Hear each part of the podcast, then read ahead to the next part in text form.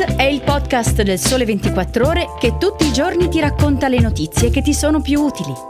Su tutte le piattaforme gratuite e sul sito del Sole 24 Ore.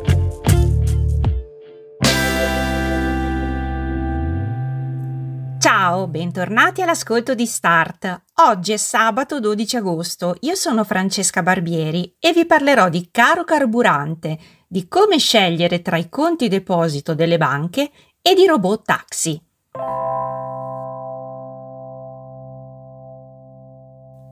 Alla vigilia della settimana di Ferragosto tornano i rialzi sulla rete italiana dei carburanti. Con le quotazioni internazionali che hanno continuato a crescere, ieri si è registrato un giro di aumenti sui prezzi raccomandati. A intervenire sono stati Eni che ha aumentato di 2 centesimi il prezzo del diesel, mentre Tamoil e Kuwait hanno aumentato entrambe di un centesimo il prezzo della benzina e di 2 quello del diesel. In attesa di recepire gli ultimi movimenti, le medie nazionali dei prezzi praticati alla pompa sono risultati in leggera salita. Secondo le ultime elaborazioni di Lab24, l'area visual del sito del Sole 24 Ore, il prezzo medio della benzina è di 1,930 euro al litro, con il record negativo registrato a Nuoro dove costa 1,975 euro al litro, mentre i prezzi migliori si ottengono a Biella. Per quanto riguarda il diesel, la media nazionale è di 1,814 euro al litro, con la provincia peggiore che è Imperia, mentre la migliore è Padova. Questi sono i dati principali, però se volete sapere tutti i dettagli vi potete collegare al link lab24.ilsole24ore.com slash prezzo trattino benzina. Qui potrete consultare il dato giornaliero per ogni distributore e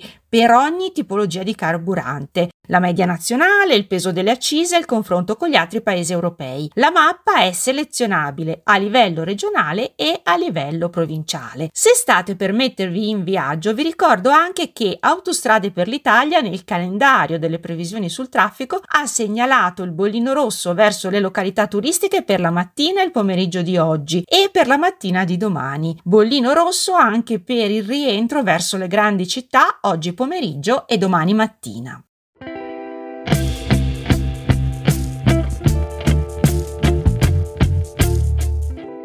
Cambiamo argomento e parliamo di risparmio. Con il rialzo dei tassi che sta per giungere al capolinea, Plus 24, in edicola oggi con il Sole 24 Ore, ha tracciato la mappa delle migliori proposte di conto deposito messe in campo dalle banche italiane.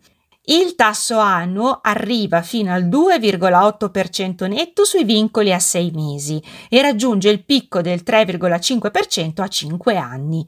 La scelta però è molto articolata, l'offerta dei conti deposito è ampia per tutti i gusti e le necessità. Proprio per questo motivo però bisogna scegliere con attenzione per evitare di ingabbiare risparmi in un prodotto inadatto alle proprie esigenze. La prima decisione da prendere quando si apre un conto deposito è quale tipo di vincolo scegliere. Molti conti vincolati non danno la possibilità di riavere il capitale versato prima della scadenza, a differenza ad esempio di un BTP, che può essere negoziato su un mercato secondario. L'impegno dunque è da valutare. Quelli svincolabili invece si possono chiudere anche in anticipo o possono dare la possibilità di ottenere rimborsi parziali.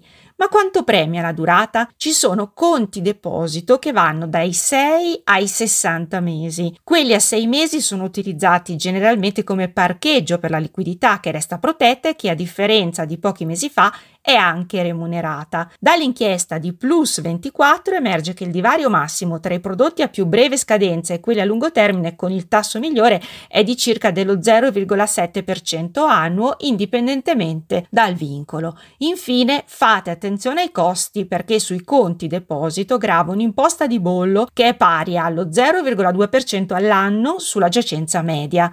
L'incidenza è percentuale, ma se la somma è minima e la scadenza è a 6 mesi, il guadagno guadagno già basso in valore assoluto si riduce ancora e c'è da chiedersi se l'operazione valga la pena se non per mettere in salvadanaio i soldi.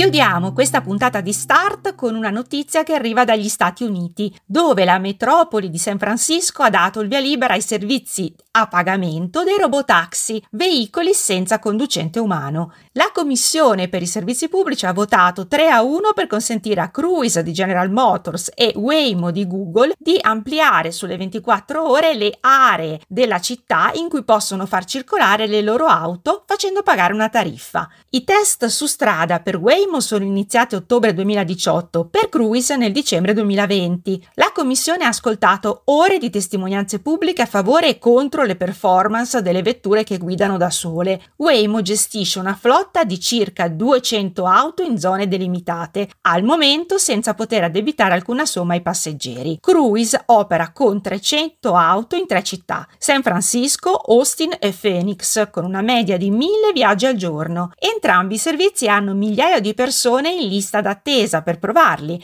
come scrive Alberto Annichiarico in un articolo sul sito del Sole 24 Ore. Ma quanto sono sicuri i robotaxi? Secondo un recente studio di un team dell'Università di Copenaghen, le auto a guida autonoma, oltre a contribuire alla congestione del traffico, potrebbero essere potenzialmente pericolose a causa della loro incapacità di comprendere il comportamento umano. Un esempio chiave è la decisione se dare la precedenza o procedere. Date molte situazioni imprevedibili alle quali un essere umano in genere risponde in maniera appropriata, comprendendo ad esempio il linguaggio del corpo, è possibile che le auto senza conducente possano mettere in difficoltà i driver umani. E con questo è tutto anche per oggi. Se vi va scrivetemi a francesca.barbieri chiocciola il sole 24 ore.com per commenti e suggerimenti. Sarò felice di leggervi. Buona giornata!